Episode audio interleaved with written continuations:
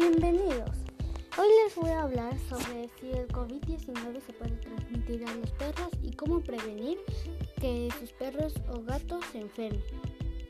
Mientras que la enfermedad por coronavirus 2019, o sea COVID-19, generalmente se contagia de persona a persona, también puede transmitirse de las personas. De acuerdo a los Centros para el Control y la Prevención de Enfermedades de los Estados Unidos, algunas mascotas, incluyendo perros y gatos, también se han infectado con el virus que causa el COVID-19.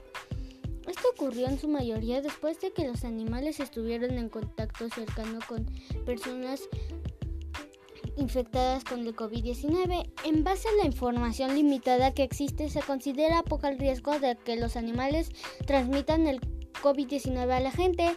No hay ninguna evidencia de que los virus puedan transmitirse a la gente o a otros animales a través de piel o pelo de una mascota.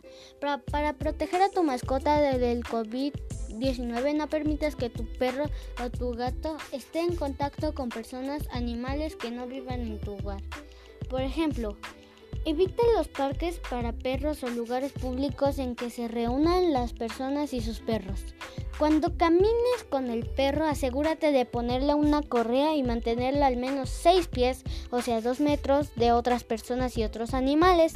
Cuando sea posible, mantén tu mascota dentro de tu casa.